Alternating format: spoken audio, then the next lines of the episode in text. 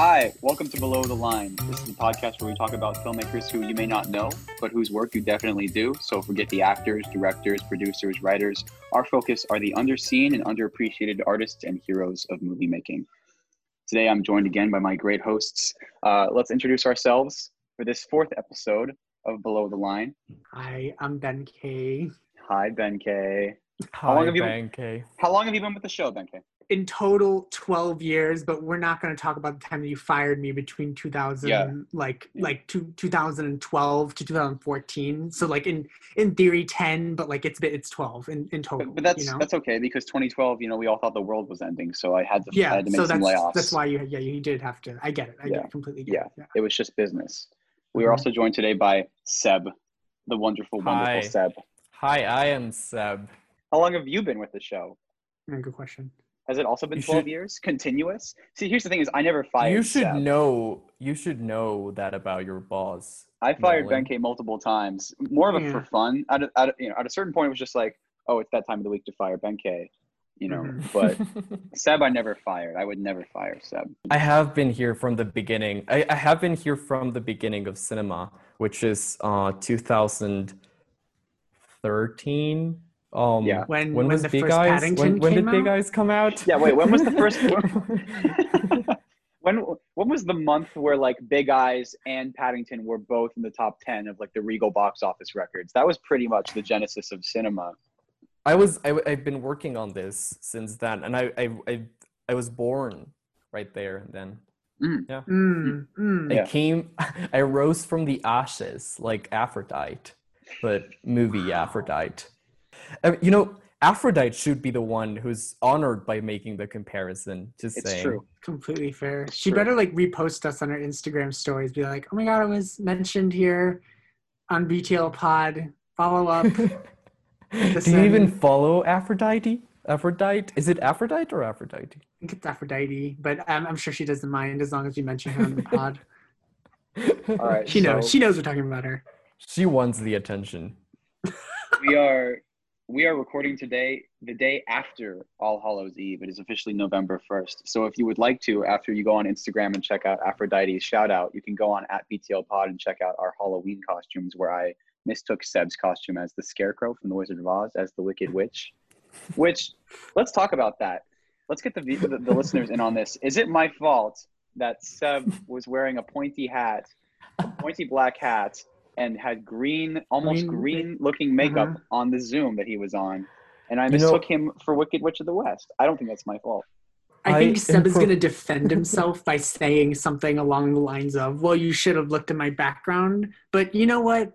We shouldn't. This that's part of Zoom, okay? Your po- your costume is your costume, all right? No, and I too, I too was confused. Mm. I, I wouldn't defend myself like that. I just have one thing to say. A true fan of The Wizard of Oz would know the difference. You- don't you dare. shit. Don't you Holy dare. shit. I cannot believe this is happening. Benkei, who I've fired 700 times, is actually brighter in mine eyes right now than you, Seb. This is shameful. I would. I gotta say, I've never told you guys the story of here's how deep my Wizard of Oz fandom lies. Even though I mistook Seb for Wicked Witch of the West instead of Scarecrow. McDonald's was having a Happy Meal series of all the characters of Wizard of Oz toys Dorothy, Scarecrow, uh, the Wicked Witch, Toto, um, the Tin Man, and then, of course, the Cowardly Lion. Happy Meal toys are out. My mom and I are prowling around different McDonald's around the Portland metropolitan area where I grew up trying to find these different Happy Meal toys. We spent pretty much the entire afternoon of a Saturday going around to all the different McDonald's and asking them uh, to give us the, the Happy Meals. We didn't order any food. We were just, we went through the drive through. We were like, hey, can my son Nolan have the toy? He's a big fan of the show, big fan of the Wizard of Oz, you know, big fan of the, big fan of the company uh, of McDonald's. And of course, it was tough because every you know second or third place had Dorothy because that was the most common toy. So you had to get Mm. very very deep to collect them all, to truly collect them all. And I gotta say, gotta catch them all. I did in fact get all of them. I don't know where they are now, but that was. I just remember my mom. So this was this was last year, me. right? This was yeah. This was uh, actually this was 2018. this is summer of 2018. Yeah, yeah, yeah. So Halloween was great for us, but we're also in a very odd moment in time because actually in two see- days is the US election. And preceding this, we'll talk about some of the Halloween spooky movies we were continuing to watch, but there was also a very interesting cultural moment uh, this this last week or the week beforehand of a very political, maybe the most political film uh, ever made, Borat 2. And Yep. I think did we all watch Borat 2? I didn't. You didn't So I can it. I can step back. I can see We from existing. have yet. We're gonna go. We're gonna go a We full need- season of Below the Line before there's a movie we've all seen together. Seb, you, I don't care how how is much you don't like American movies. You better watch Mank when it comes out. Like you need to watch Mank. Don't say that name. Don't say that name. Who? You better watch Which Jack movie? fin- posthumously Don't- released Jack Fincher's masterpiece when Don't it comes tempt out. him. Don't tempt him, Seb. Don't make Oh him my repeat the word Mank. You're gonna have to whisper it now all the time. if you say this, wait, you said it twice. Don't say it again. Don't. Say it again. Don't. Bloody, bloody. Yeah, you got to go in front of a mirror and say bloody Mank, and see what Bloody- happens. David Bloody Fincher. Mank. David Fincher appears and makes you do another take. No, That's what happens. He goes, No, like, it wasn't said good enough it. for me. I, well, I wasn't convinced. You got to do it in front of the mirror again. it will be Benke and I now talking about Borat 2 while Seb plays with a fidget spinner in the corner until he's Exactly. called until he's called out of timeout. Okay. Please call that of Just, time. Exactly. Uh, call me when you're ready. Thank you. My I God. almost- I almost want to do a tier list right now between Borat, Bruno, the Dictator, and Borat 2. You you want to rank you you want to rank them right now? Is that what you want to do? I, I, I do. So between Okay. those five movies, I have not Borat seen any. Let's Bruno let's let's give let's give the You know what, thoughts. Seb? Let's give the thoughts I can't on actually- too. I can't actually decide if Seb's better off in life for not having seen any of those films. I haven't. No, I haven't. Have I Or- don't even to know. be honest, I kind of if we're agree with you, Nolan. seeing- or if we're better off for seeing them several several times over like missing my mom's like missing my mom's marriage missing my wife's uh, delivery of a baby so i could watch the dictator again on my ipad all those Um, things missing my grandpa I don't even know what so that I, Bruno is. I even one time i missed my grandpa's funeral to watch um, bruno which is really ironic because i actually hit him with my car and killed him because i was watching bruno in my car when i was driving Hmm. it that was Mhm. an And unfortunate time You felt like to celebrate circle. his life. It's like to celebrate his life. You really had to just indulge in Yeah. some more Bruno. exactly. I am sure More that was Bruno. a. I w- I'm sure that was a j- good joke. It would have been funnier if I had gotten the reference. To be honest. Mm. Just. One does not have to have seen Bruno to understand its cultural impact. I don't know what Bruno is. Bruno, Bruno is. is I'll have Benke explain this one. okay. Yeah. Explain like, it to me and do- the whole audience who you're- doesn't know. Deb, you're aware of like what Borat is, right? Where it's like Sacha Baron Cohen dressing up as as like a caricature and like interacting with real people and getting their reactions.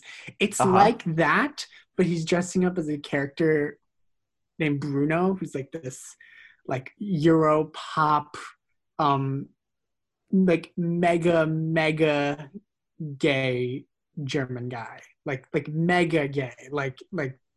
Is un- it like also crazy. Sacha Baron Cohen? Yeah, yeah, Yes. it's also Sacha Baron Yes. Cohen, and he like he he dresses up in like really skimpy outfits, and like talks and he has like in the movie it's like he's doing his he has like a TV show that he's on like a fashion TV show, and he's like going around and interviewing people, and it's just like again same thing as like Borat where he's just like going around America and talking to people.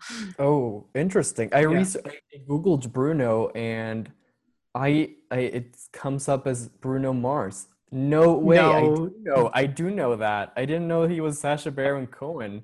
Mhm, I feel like- yeah. What if if we had Seb in one day watch Borat, Borat Two, The Dictator, and Bruno? I don't think he would move to Los Angeles anymore. I think he would stay think- away from America. Absolutely. good. Nolan, you're forgetting the Ali G show. You really, you just told me that was your favorite one. But that's not a movie. But if we want to get into television, the Ali G Show is one of the finer works of craftsmanship in, a, in the history of television. and I have not seen Ali- that either. the Ali so G maybe show- it's a good thing same that I same haven't. thing except same thing as the others except now he's disguised as a, like a british london like street guy like a hip hop like baggy pants from britain and he always says west side and it's it's a really great. It's just a great great show. I can't it believe I was forgot before- he's British. There's al- there's and there's almost like a downward curve. We'll talk about this too with Borat 2, but there's also been this like you know exponential decay in terms of every time he makes a movie, more people know his shtick. There's literally a Mhm. scene in Borat 2 where someone recognizes him on the street as as Borat. You know, Yeah, he was a um, cultural cultural touchstone in the 12 years since he had made the last movie. So hey, Nolan, talk about talk about Borat 2. Like your thoughts. Give us your thoughts. my thoughts on Borat 2. I honestly I can't remember his young daughter's name, uh, in- in- like who, who that actress is. She Yeah. made that movie. Like she was phenomenal in Borat 2, and just the things she gets to do. Like the one scene that's so weird that's still just like I dream about it every night. That's just so odd. Is the scene with the Instagram like model when she's Which like with the one? Instagram. The, the daughter's like with the Instagram model and like the Instagram model girl is like telling her how to like show up online or like oh my God! Yes, act yes. online. that's still one of the oddest like things I've ever seen in a movie. Ultimate, Um, ultimately, I think it delivers on its premise. Look, we know that Borat 2 was going to go through something narratively uh, in terms of turmoil because they were filming, I think, during when the coronavirus first broke out. And so that had to change what they were doing somehow. And they were also planning on releasing this or pinpointing it around the election. There's no hiding the fact that this this movie's release is trying to coalesce with the election and the consequences and the fallout of that and it even has a little vote PSA in it. Um, say what you will about that, you know, the intertwining of Borat and politics, which I would argue, and I think Benke would also argue, is essential. Borat is politics. Borat is the follow, you know, the followable nature of Americans. That's what made the first one so successful. But the, just it delivers on its premise not only of having to deal with the coronavirus and having to deal with this pandemic and actually shaping the narrative around that. And you can see I think it's like an hour, hour 10 in when that starts to happen. You can literally see them having to deal with the repercussions of this virus and they nail it. They absolutely nail it. And then the other pretense of them trying to deal with this election. And I think just on both fronts where it could have been so, so poorly done. We've already seen other films like The Trial of the Chicago Seven, where they were trying to deal with the election with their release and it just felt pampered and, and sloppy.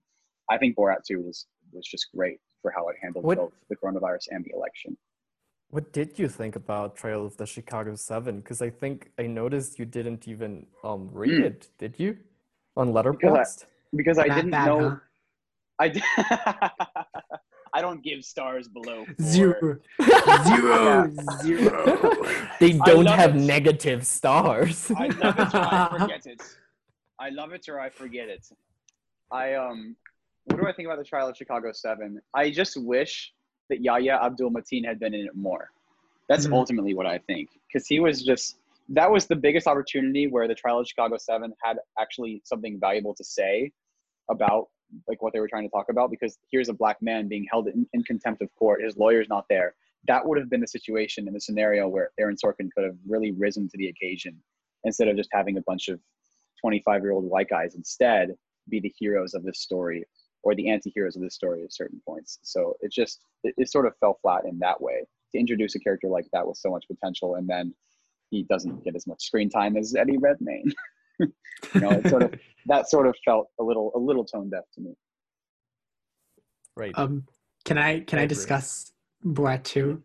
yes I well, I i- if you really want to, then sure. Thank you. Oh my god. This We is, will- This we is will- such an honor. I can't believe We we're allowed to give speak on this podcast. Wow. this is in your the, uh, monthly monthly segment, monthly Since- Benkei segment.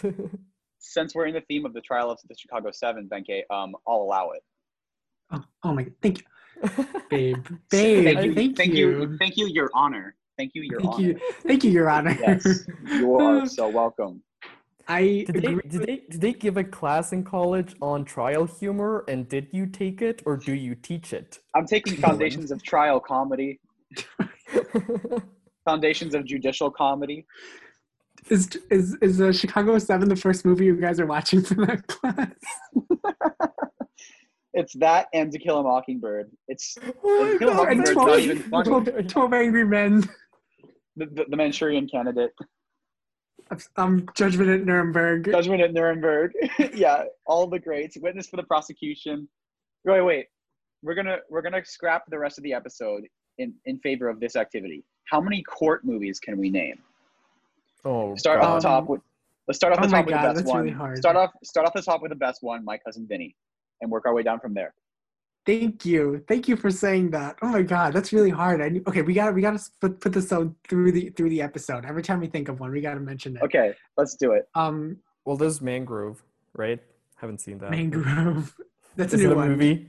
It's not even out. It's not even out yet. Well, it's a movie, isn't it? Okay, it is a movie. It is a movie. um, I agree with everything Nolan said about Borat 2, and I think it was. I think another thing that they had to deal with, with you know, the making of Borat 2 in like whatever 14 years after the first one, like not only is like Borat really famous, but just like that kind of humor where you're like doing the thing and doing a character in front of regular people and they just like showing their reactions and getting a funny reaction out of them i feel like that that that humor has just like taken over the entirety of the internet post borat and you know i that in addition to like just various um offensive offensiveness of the first movie and its varying natures i feel like were just something that they had in mind for sure when they were when, when they were like going about this because then they knew they had to do something about it you know whether it was whether it was like a whether it was like a good thing whether it was like a good thing that they took care of or not is another question but it's like they they knew that they had to take care of it. And and in this one i felt like they did a really good job of that um just by one having having his daughter play such an like such a huge role in the movie having her as like not just like one side character in one scene, but just like having her as like almost like as much screen time as Borat. I think that was really, really important. And I also like how the movie is more is is like you know even though it might not be quite as good as the first Borat, I think it critiques America in a more direct way, which I think was which I think is really important because I don't think like the Borat quite does that like in, and it's like in just this direct way that I feel like that I feel like we we need now you know even in the way the world has changed since that first Borat movie came out. So yeah I highly highly recommend it. I think it's really really funny. Um there's a lot of like I don't again like I don't think it's quite consistent in humor as as Borat is but I think there's a lot a lot of funny scenes in it if you're gonna watch it, uh, you know, for anything else, even if you're not an ardent Borat or Sacha Baron Cohen stan, the Rudy Giuliani scene is, as promised, scandalous, and it is an absolute must see. deliciously scandalous. So Was funny. he was he scratching his belly or putting his hand in his pants? You have to watch it to find out. Amazon Prime today. Own it, buy it, watch it, relish in it. It's beautiful. Um, a few good men. Court movie. Few Good Men, right? Another another um Aaron Sorkin.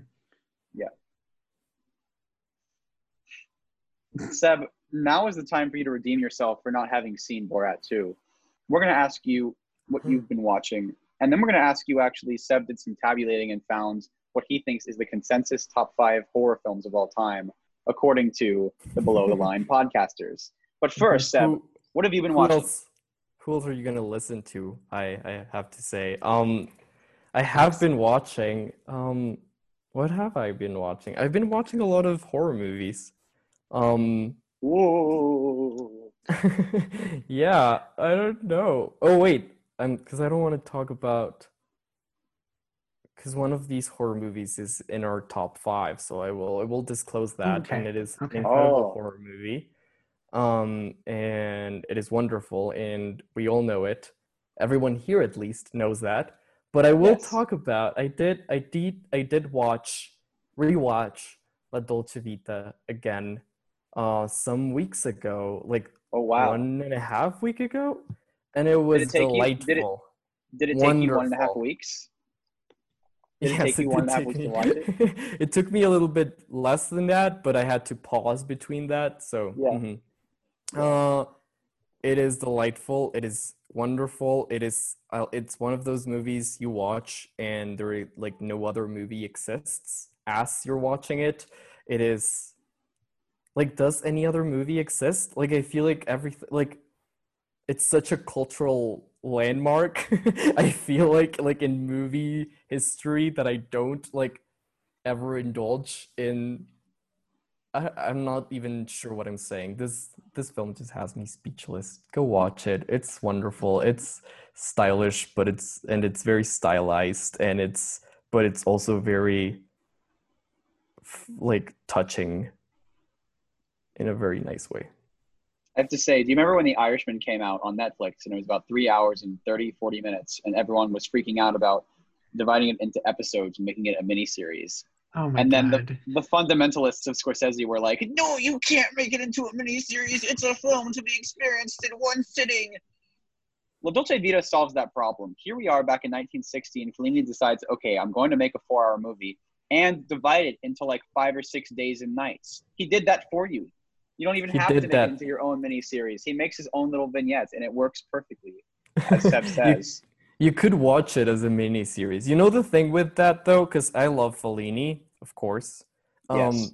but as I watch his movies, I'm always like, damn. I think of my my very um close friend who's a very big feminist, and I'm always like, she would be slapping me if she was like seeing this movie with me, and then she would go and slap the TV after me, like Yeah. she and then she would go to the grave of whoever it's not that bad um but like there's like some icky things and again because i've been watching so many horror movies now it's like the same thing with like many of these horror movies that i'm like i know these are like controversial. We'll talk about one today actually carrie um but it is like huh I don't know. It's like this like this like feeling of like, damn, this isn't bad, but it's so bad because I justify it, you know, because I love it so much that I'm like, it's not that bad. And I do this exact same thing with the Silence of the Lambs and how it's like LGBTQ portrayal of that movie. I just like it goes over my head. I'm like, it's okay. I'm, I'm gonna pretend like I didn't see that.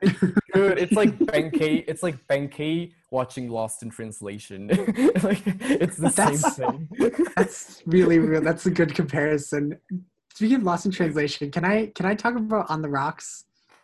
Yes, absolutely. Okay. You have Listen. to introduce it. You have to introduce it by talking about how, no matter what happened in the movie, your relationship with Sofia Coppola is so beyond just general fandom. Just general fandom. You've you've peaked beyond that. I've my relationship with Sofia Coppola. I'm in a I'm in like a mega mega Sofia Coppola phase, and like a phase that I don't think will ever end. You know that kind of thing. I'm just like kind of. I'm I love her so so much. I love all of her movies. I love everything she does with her movies. I love the way she talks about her movies. I love like just the way she approaches filmmaking. I just love her as a person. She seems very like she seems so genuine and like just like a genuinely nice person and like listen on the rocks trailer just the whole vibe getting mad shit just for looking bland and just being like a just like being too much like a straight comedy for her for her for like for fans of hers and just like there's people you know like they're just like um yeah this does this doesn't look like it's gonna it's gonna be anything special but I'm here to tell you that everyone was wrong. On the Rocks is incredibly special. And maybe it's special just for what I was exactly what I was saying. You know, it's being, it's able to kind of do the straight comedy, do this, um, you know, like slice to life type thing. Nothing crazy, nothing, nothing wild in this movie. It's just like people doing their shit, living their life, living their lives in the city, you know. And she's able to bring, she's able to bring such life to that, and she brings her own unique sense of comedy, and she brings all her Sofia Coppola isms, you know, just the way she's able to make her entire movie look like a Pinterest board, and Just all say- of that. It's all here. Just say Coppola-isms. Like let's let's make Coppola. be the, the part of Coppola-isms. the change. Coppola, Coppola Yeah. okay? Coppola There we go. Coppola-isms. Normalize, Yeah, was- normalize, normalize Coppola referring to Sofia Coppola. Exactly. Yeah. Wait. Can we You give wanna- it? Can we? call- Can we? Can we give a shout out to Sofia Coppola real quick? Bravo. Wonderful. job. Never has there Great been job. a better A24 Apple TV combo crossover event than On the Rocks with Bill Murray and Rashida Jones. Of course. Okay. No.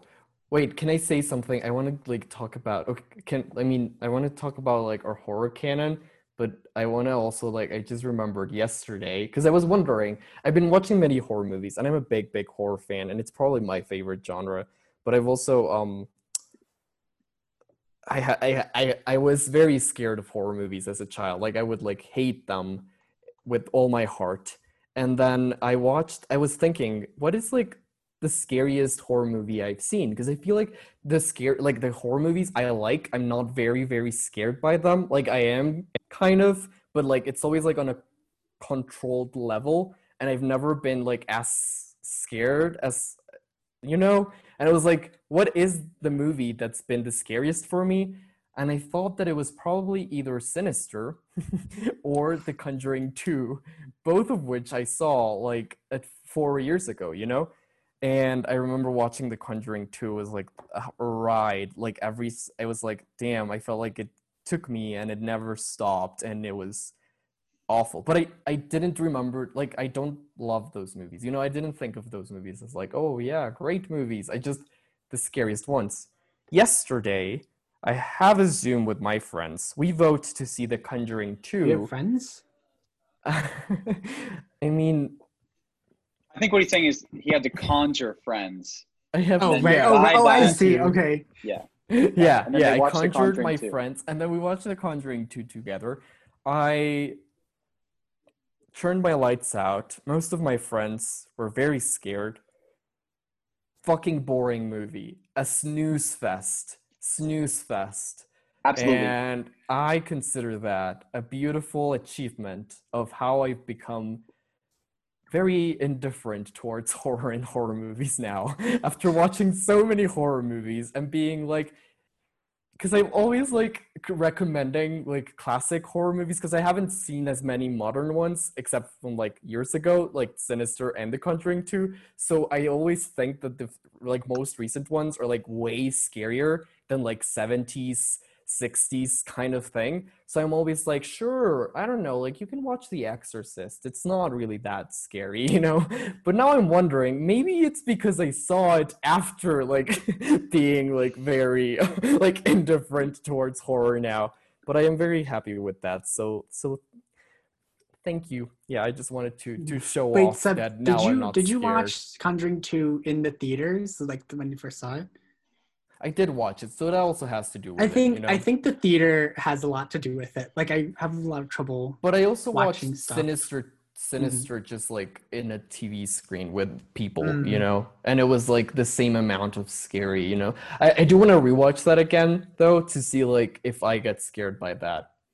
I could No. never. Here's the thing: is that my entire childhood was just a, a, a path through horror movies, and so for my 11th birthday, I went to see with my dad in the theaters Sinister.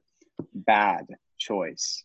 I could not watch that movie again until I was about 14 or 15 years old, and at that point, it Oh was like god. an actual pilgrimage. Sinister to this day is one of the as dumb as some of the Bughuul stuff gets at the end. Listen, that movie and the concept of those home videos, that's some of the scariest like raw fear I've felt, and definitely in a theater. What happened was the Woman in Black, that weird ass Daniel Radcliffe movie with the Mm. ghost. It Yeah. was like a fun, creepy movie. It wasn't too scary. I went was to see fucking that with scared my- of it. I had went to- I had so went- fucking- I went to see The Woman in Black with my dad, and it's not that it's that scary, but there's a 20 minute stretch in it, and, and anyone who's seen The Woman in Black will know what we're talking about. There's a 20 minute stretch where like everything happens, like everything that's like the haunting goes in like one 20 minute stretch, and I couldn't do it. I was like, Dad, let's go. I'm walking out. I walked out of the theater. So when it came time to see Sinister a couple months later, I was like, okay, no bailing. Whatever happens, no bailing. I'm not walking out of this movie and it was so much infinitely it was so infinitely scarier than the woman in black and i couldn't walk out on my dad twice i had to sit there with a diet coke he's like mm, this is fun i was scared out of my mind and i couldn't leave i felt trapped by my own mistake of walking out of the woman in black so i sat there and i watched the entirety of sinister which the day indeed was sinister that was one of the most Damn. Daniel Radcliffe truly I comes to haunt us in strange ways. It does. You know- it do be like that. I did research um because I do my research, you know, like uh. Yeah, Yeah, for the pod, right? For the pod. and for the pod. He does his pod. research. Uh, it was very complicated. I had to type in scariest movies of all time and read a, an entire article talking about. Uh, they did like a an experiment in which they like gathered a bunch of people and then show them like a ton of horror movies. Like it was like a 120 hours worth of them, something like that, and then like measured their heart rates or something like that.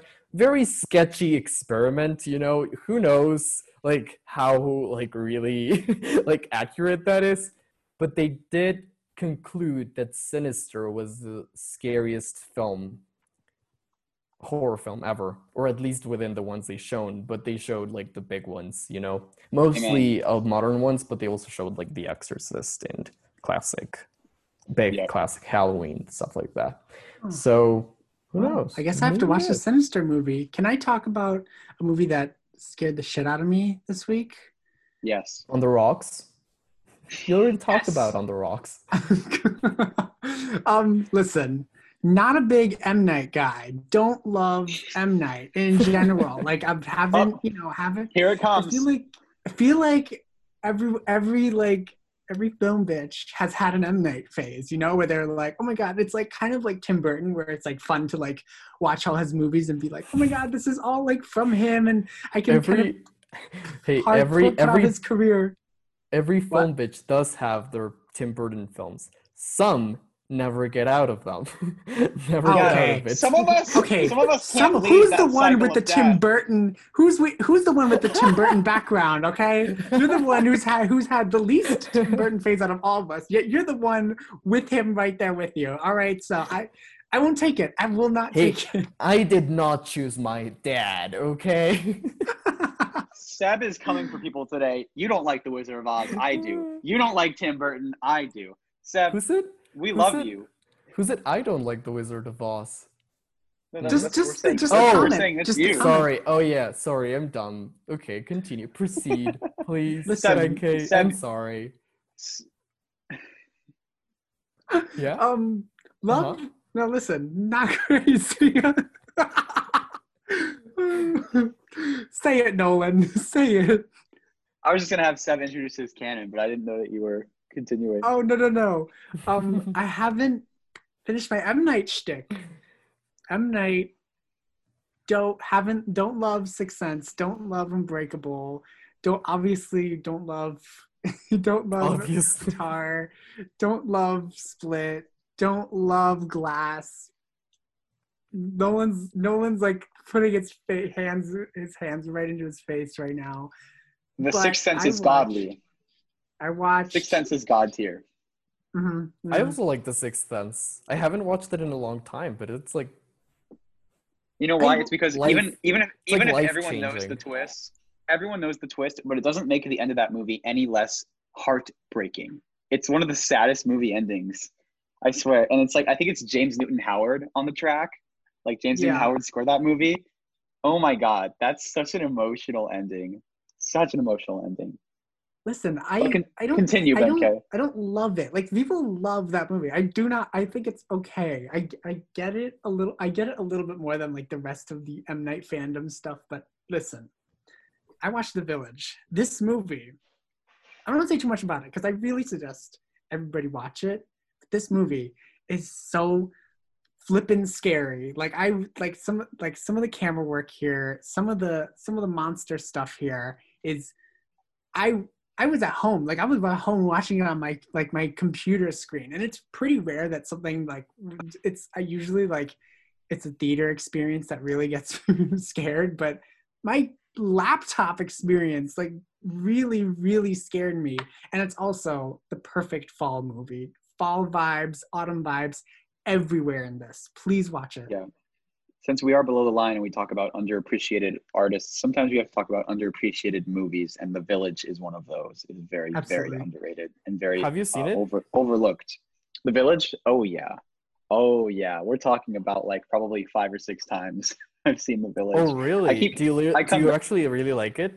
I come back to it because of what Benke is talking about. It's that it's that seasonal bite. Like it's just so flavorful when you talk about like autumn and Halloween and spooky like old societies. It'd be like if Robert Eggers' The Witch was like a little more a, little bit more accessible. I like both films, but I think The Village is the more accessible The Witch, despite The Witch being, in my opinion, a scarier, maybe more well done movie.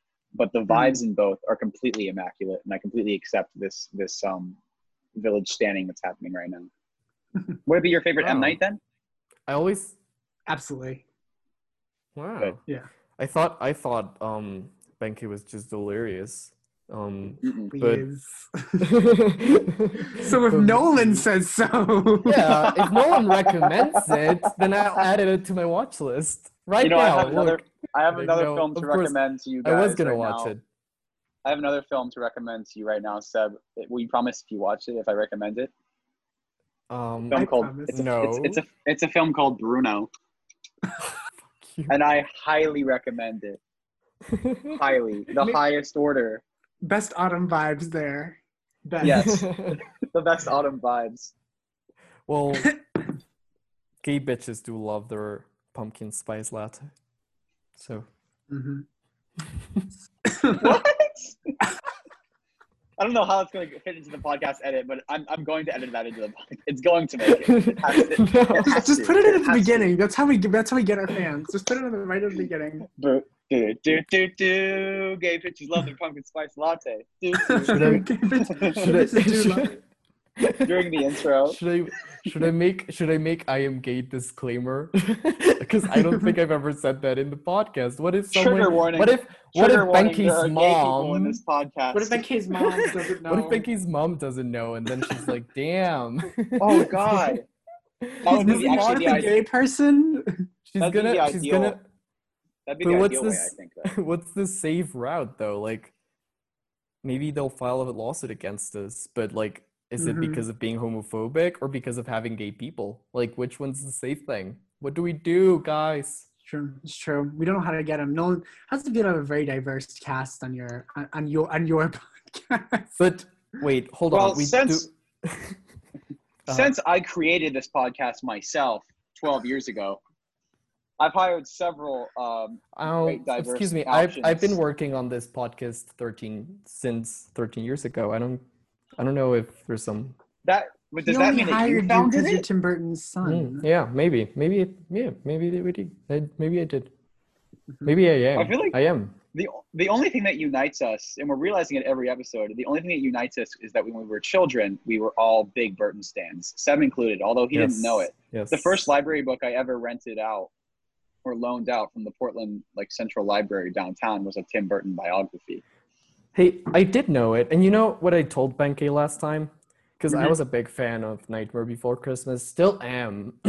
Best Yeah. movie that can um ever happen. Although technically that's part of the Selick. Technically that's part of the Henry Selick canon set. uh, So what I was telling Benke was that don't you think it's a shame that Tim Burton's best movie wasn't even directed by him? ah, the pain, the pain of having to hear that when Mars Attacks exists. Mars Attacks is Good, good. Uh, Nolan. I'm glad you're on my side with this one. Don't even laugh at that. That's unbelievable. I haven't I haven't watched Mars Attacks. Why why am I kidding? Who am I Wow.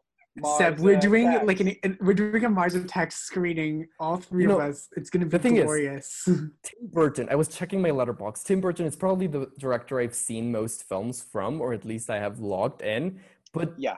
I've also missing so many of his films as well. So I Hmm. can't. It feels such like I'm like I haven't seen Edward Scissorhands. I haven't seen Ed Wood. I haven't seen Sleepy Hollow, and I haven't seen um Mars fucking Attacks. Mars Attacks. It's funny you made like Uh, some of his best ones too. I can't. I you're Right, You're, and you're haven't gonna have like a different Wood. opinion.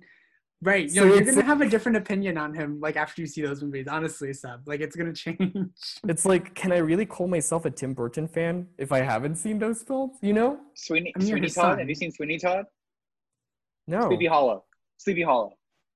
no. Oh my god. I just, Oh I my just, I just God. named those movies, Nolan. Are you not listening to me? Are you, are you undermining me like they undermined Well, Um, once you admitted you uh, hadn't seen Big Mars Eyes Attacks, I kind of tuned out. kind of tuned out when I when you said it's that. like Could does, tune out for is Edward his opinion even But valid? I, Sorry. I, I want to Anyways, I want to I saying want to tune I want to tune back into what you're saying now, Seb, because you're going to reveal the below the line top five horror films in Wait, descending order didn't- from five to one. Didn't you want to say something first? I feel like I interrupted you on saying. No. Um, No, no, no, no. I think it's time. I Are think you we're sure? ready. Are you doing the horror we- canon? At this Okay, time in our horror canon. relationship, Seb, I'm ready. Horror canon. Okay, so the way I did the horror canon was quite easy. I just looked at our horror films in each of our Letterboxds um, that we have rated as five stars. And I like listed all the ones we have, like each of us has. And then the horror canon is basically, I was like, okay, the big big canon is where we all three have it at five stars, which are two films. I will I will later disclose those two films. And then I was like, and then like we'll see like just two of us having it at five stars. That also makes it in. Like until like let's see how many they are. But of course, Benkei does not have like any other film which Nolan and I agree with at being at five stars. So the other Can I three just say- films. Can I just say for a second, um, Uh huh. Anatomy of a Murder, another court movie. What? Hmm. You know what I was thinking? John, John, Oh. Jonathan Demme's Philadelphia. Philadelphia, also a court movie. All right, continue. Right. Okay. So the other three films are films that Nolan and I have at five stars. Um. okay. And- okay, and roll we're right. eyes, Benkei. And we're correct. We are it's correct. not our this one. fault that we don't agree with your delirious village opinion and so others. And The way you it's don't my like it's not my fault that you haven't seen The Village. Hmm. Okay, so so okay. So uh lower tier of the canon. So the canon is five. Five movies. It's a tight canon, okay? Tight as fuck canon. It is beautiful. First movie. Okay, this this is from the lower tier. I will do lower three films because those are Nolan's and I's, and then topper. This is an important thing, Nolan. Take it seriously. Okay, first film. Drum rolls, please.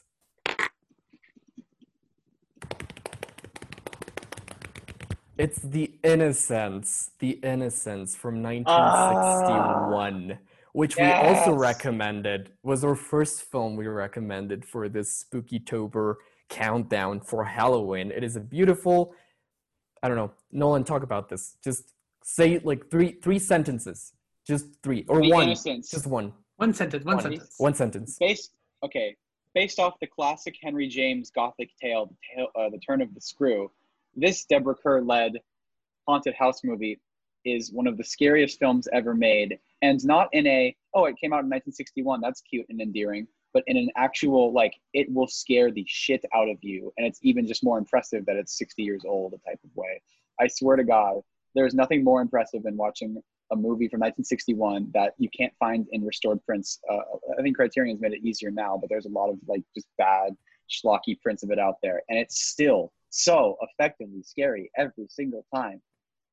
That's my one sentence for the innocence. But the innocence is not innocence since we're talking about courts today. It's guilty as charged. It is scary.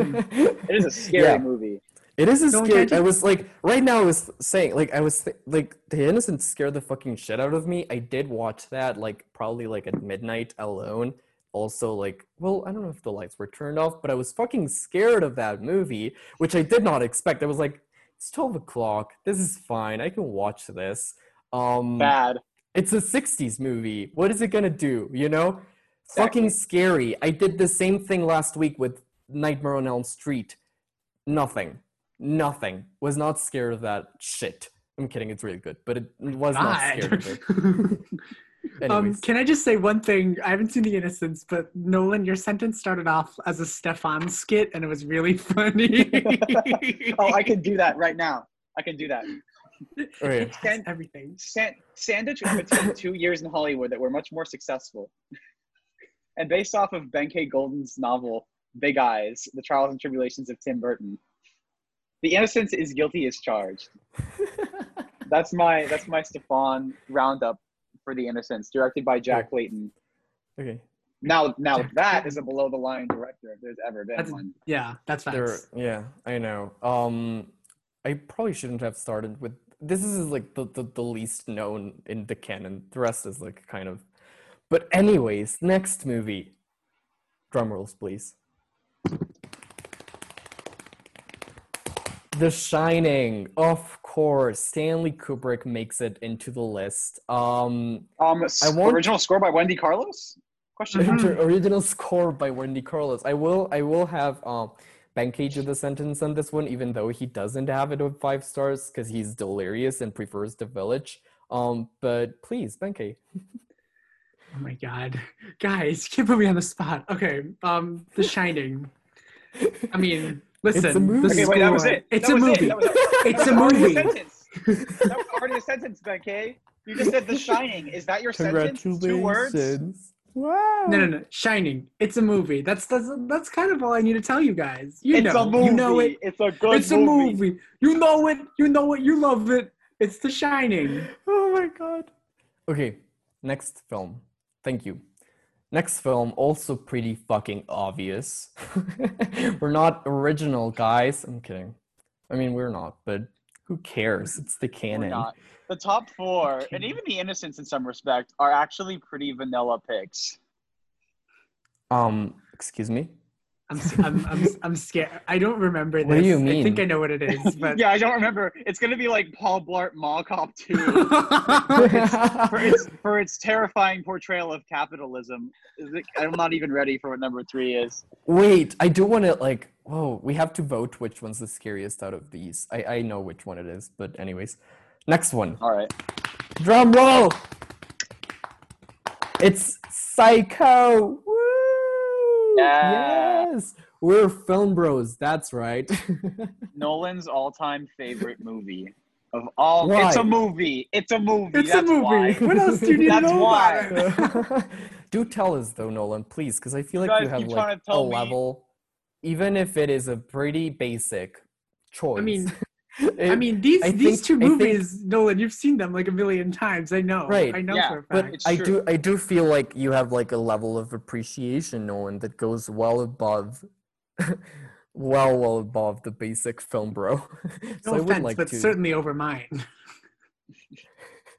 Well, that's not exactly Oh. surprising, Benkei. please. Uh, But Benkei's right. We already touched on this, but yeah, I watched a lot of horror movies as a kid. A lot of a lot of movies, a lot of scary ones. Chief among that was Psycho and The Shining. I think the reason why Psycho was the movie that you know, not everyone has that movie, right? In fact, I think most people don't. But sometimes there is like that movie when you were a kid that was like, oh, like it kind of restructures you.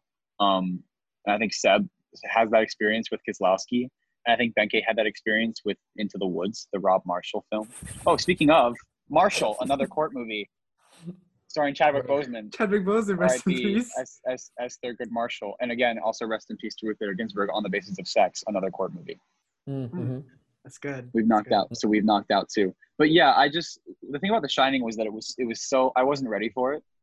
I was not ready for the instant slashing of violins by Bernard Herrmann over a title sequence that was just jarring by Saul Bass that went every which way and had this completely new design. It felt like for a kid, you know, you don't know what the crafts people are. This is why there's podcasts like Below the Line.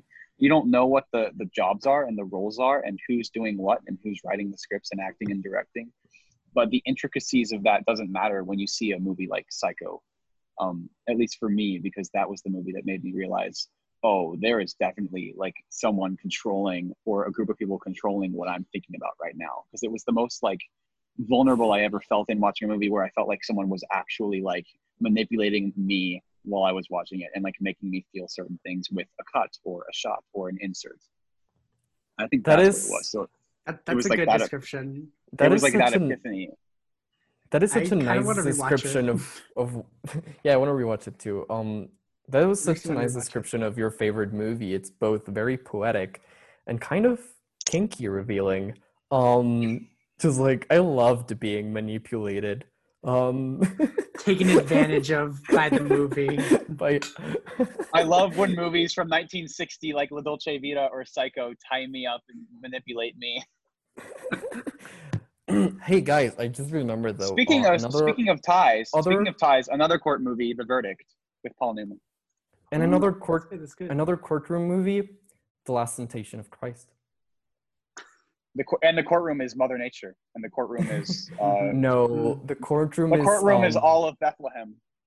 the courtroom is um wait I, I'm oh my god I failed religion um the Courtroom is moral reason. It's it's Mm. Yeah. Pilate, is it not? And Pontius Pilate is the judge, it's it's what's And the what's it's okay we don't Judge, Judge, need to get into jury, executioner, Pontius Pilate. There's a little bit of a biblical history for you today from below the line. this Enjoy your, it. Your your local local BTL. local Catholic Yes, Podcast BTL. right BTL here. now stands for BTL now stands for Bible Today Learning. We are So one last, so one rebranding. courtroom, one Four last courtroom episodes in. movie. We are rebranding. One last courtroom movie. Um, Robert Duvall and Robert Downey Jr.'s The Judge from six years ago. Oh my Come god! on. With How um, could you forget with, this with? Robert Duvall? With Robert Duvall Yes, as yes. the Wait, guy. did I say Rob- did I say Robert Duvall? You You said meant Robert Downey Shelley- Jr., who's, Shelley who's Duvall. also in it.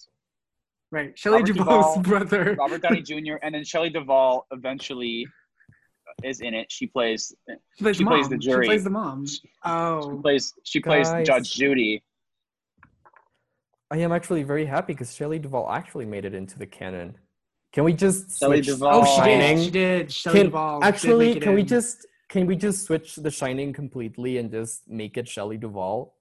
Shelley yes, Duvall horror film. podcast now? Right, right, right, right, Now. right, right, right, right. um, okay, okay. Top tier two last two movies of the canon. Uh, number one movie. th- these we can all agree with. Thank Yes. God. Thank Fucking oh my God, ruining the the, fact- party.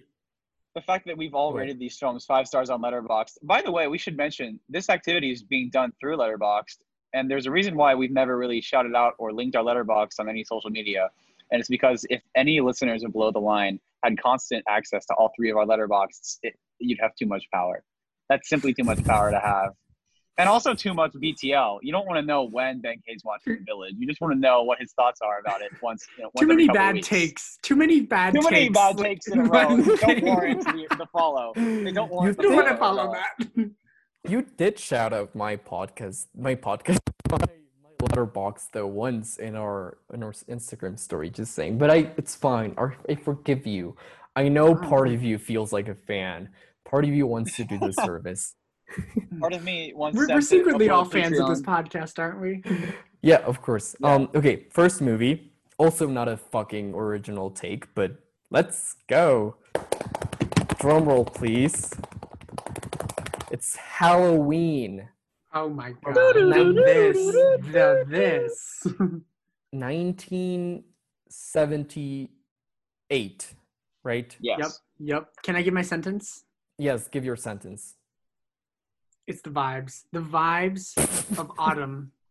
All perfectly encapsulated in Halloween. That's all I gotta say Trick about or it. treat.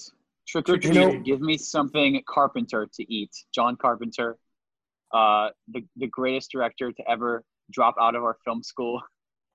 The the the greatest one. The Thing. Halloween. In the Mouth of Madness. I'm glad that we're talking about Brian De Palma later in this episode and his work because we will have touched John Carpenter and Brian De Palma in the same episode, the two kings of the 80s. God, that's right. Yep. Yep. Right. Right. Number one, I'm not. You I'm know, not you know, for you know. Yesterday, yesterday, Wait, when we were, I know what number on. one is now. Yes, you I know, what one number one is, and I'm so happy. You know, you know what number one is. Um, you know, yesterday when we were choosing our movie, if it was not Conjuring two, I did propose Halloween, and my friend was like, "What? It's called Halloween? That's the fuck like." Way not to be original. I was like, They, they The did, wait, your friend didn't know the they did your friend didn't know the movie? no, they didn't. know holiday the is based She off of know the it. film.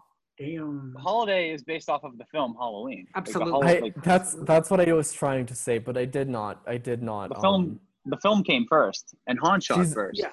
to be fair, like she's Mhm. not a she's not a big horror fan, so um, yeah. Damn, that's, that's surprising still. because I feel like Halloween is everywhere I go.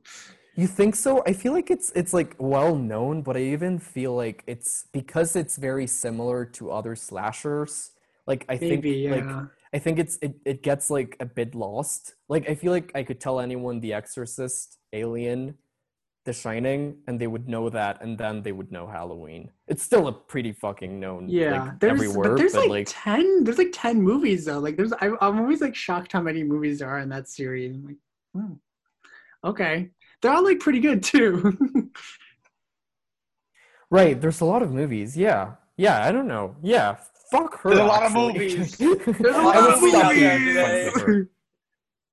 A lot of movies There's out a there lot today. of movies. Okay, last I've movie. to- Okay, I've blah, blah, blah, tried to before you say say last God. one, so I- before you say last one, Primal Fear. Primal Fear is my other my other courtroom drama. Amazing, great movie.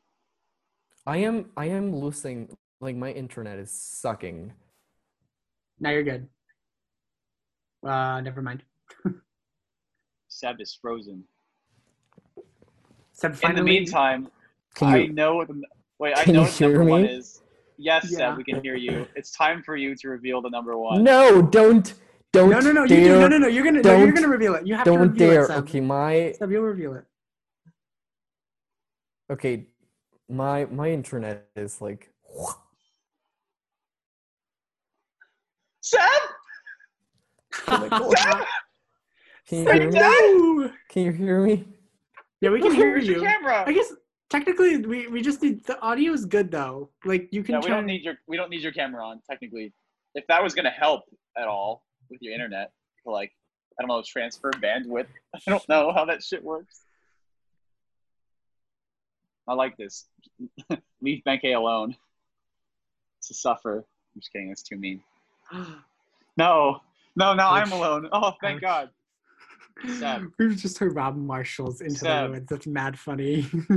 Seb. Seb. Oh fuck. no, no, Oh, God. no. All right, I'm stopping this recording for now. Wait, no, no, no. Don't. We can just cut this out. No, it'll be good. All right. I'll he'll just come back. I assume he'll like text us in a minute, like about like what's going on. No. Right before we get the last one, we had to finish a horror talk at the very least. We didn't even get to De Palma. All right, bye guys. Oh, Oh no. All right, so I'm Oh, gonna have fuck. to come back in here soon. Oh god. Please, no, I can't be alone with Nolan. You can't do this to me. you fucking traitor. you can't do this to me. Wait, Nolan, you have to watch Halloween three. When when we talking about autumn Halloween vibes, nothing has got Season of the Witch? Like, season of the witch. First of all, think about it. I'm hyped. Halloween I'm three. hyped. Halloween three, season of the witch. Tell me that's not like maybe the best name for a movie ever. Like it's it's so so so good. Ah shit, we didn't talk about Mank title. Should we bring up Mank title or are we gonna leave that for the next episode? I think we're gonna. Ha- I think we're gonna wait till we see Mank actually, because it comes out next week, does it not? No, really? Mank comes out like soon as shit. Yeah. Oh, but it real. doesn't. It's not. But I might not be able to see it in theaters for a little while though. Are you gonna Hi, wait to came see it in theaters? Are No, you gonna no, wait to it's see it in theaters, the- Benkei?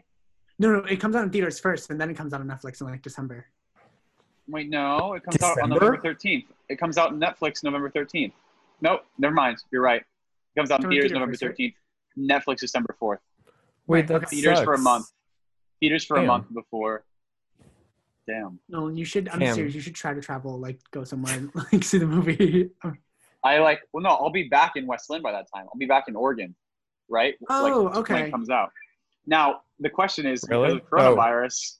Because of coronavirus, the theaters are probably back open in Oregon because it's not as bad as it is down here. But in limited release, would Oregon counts among the places that they release it? I right. That's the question. maybe. They might though. Could you They drive to Seattle? to. Seattle? Anywhere, anywhere that theaters are open, I think they're gonna do it. yeah, that might be true. I'm I'm a little worried about New York because there's some open here.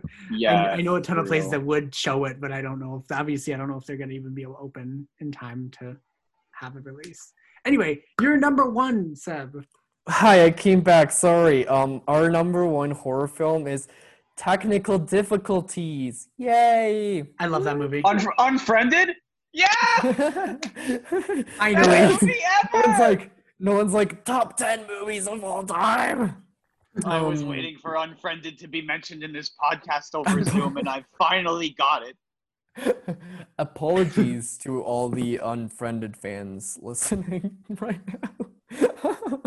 um, Where you, where I- I y'all haven't at? even Let's buy you. I haven't- Let's buy you coffee. I've never seen Unfriended. Um, anyways, okay, number one. Are you You're ready, fired. guys? guys, probably the best horror film of all time. Um, no shit here. This film, I was fucking scared of, not Yep. to an uncontrollable degree, but this I is probably I'm so This is- excited. this is probably weirdly I did not expect this, and it was a rewatch, but this was probably like the scariest film I've seen in the last year, at least. I think it is fucking demonic. It is fucking beautiful as well. Um, it is great in many levels. Um, I don't know if I'm like alone in being scared of it, like as much as I was, but I do No. feel it's like a very intense ride that hits in very many fronts. And it is this. Drum rolls, please. Dario Argento's Suspiria.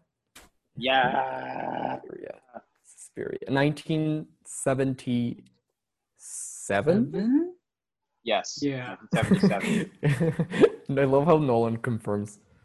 Oh, who What wants to who who's who who wants to give the sentence for this? So, Seb, I think you should. You haven't given a sentence in a little while. Well, you because I was Seb. saying It's- the it's yours. It's yours, Seb. It's yours, babe. Um, You're the one who just watched it recently. I haven't seen it in a little while. right. So my sentence is It's an Italian movie. Oh. Thank you. Hey, it's an Italian thank movie. you. Thank you. Summer, Um, summertime it's dubbed in English, but uh, we're not talking about is- that. It was fucking dumb. You know, I, I rewatched this, and the first time I watched it, I didn't really like it, and I'm all saying all of this with and because that makes it one sentence. And um, I watched it, thought it was a really bad quality when I watched it. By the way, those are all commas. This is still just one sentence Yep, yep, yep. and I thought I was watching a bad English dub version. So I was like really mad kind of when I was watching it because I couldn't find the original Italian I thought existed.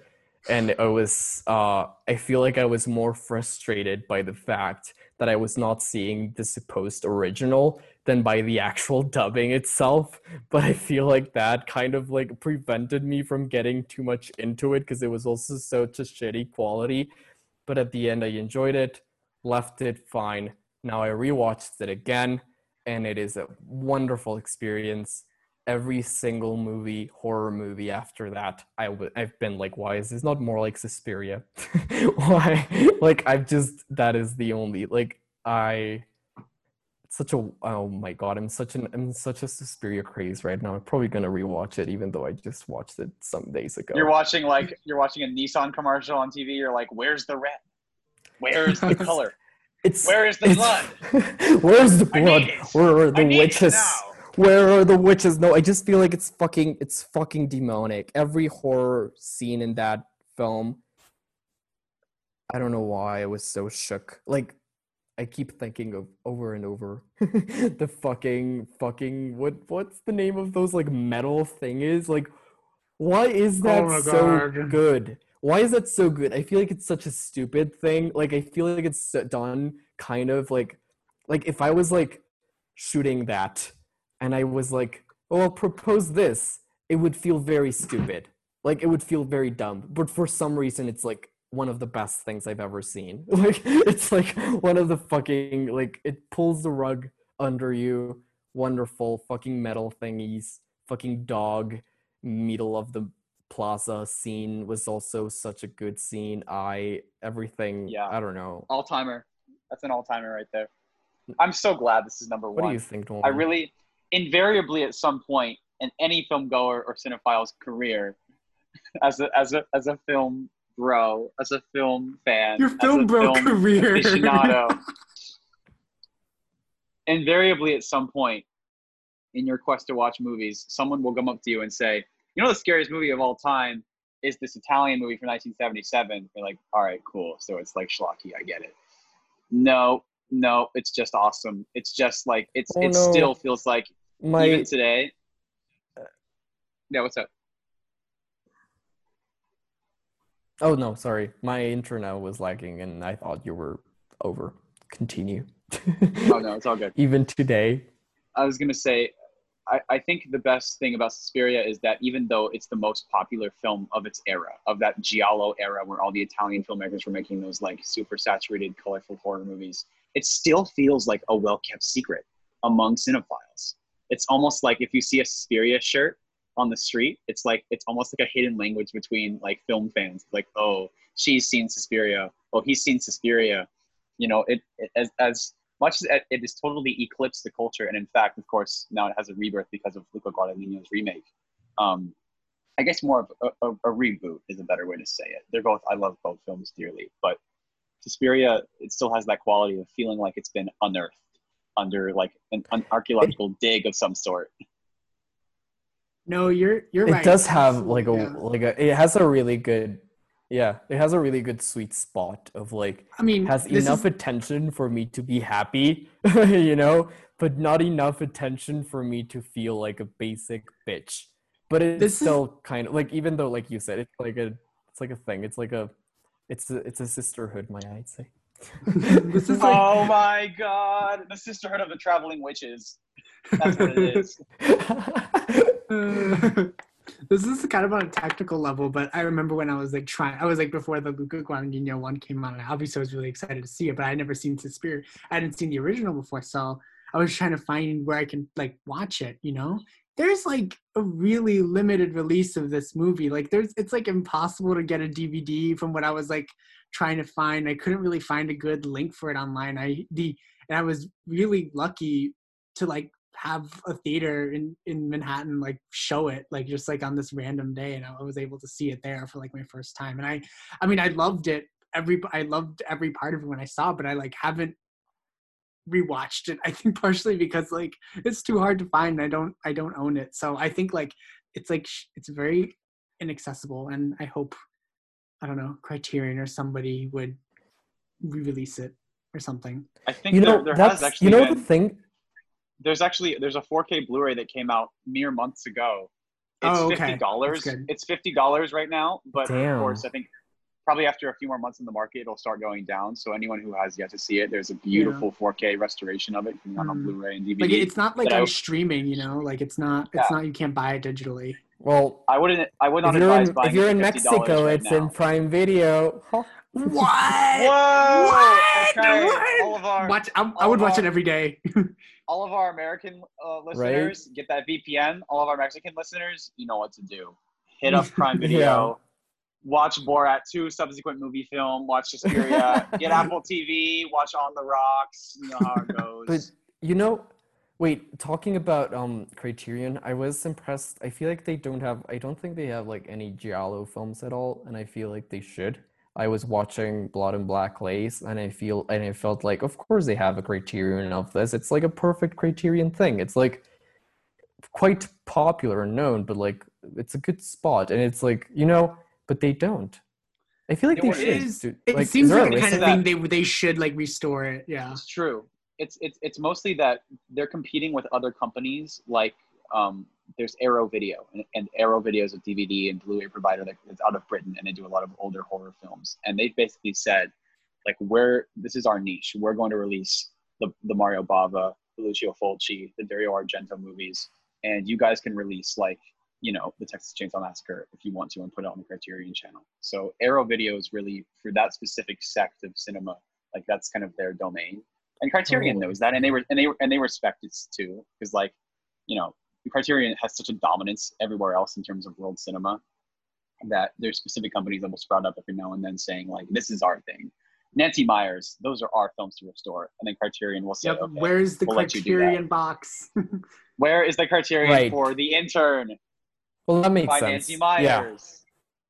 But yeah, I, I watched Deep Red. I thought I was gonna like that more because I had heard that was like the best, um, not only Argento but like Giallo, and I thought it was gonna be like a situation of maybe Deep Red's like the best, supposed like supposed best, Mhm. but then Suspiria is like the most well known. right But I did, I did love Suspiria by a well amount above Deep Red. Yeah. Deep Red's still amazing, but I did. Yeah.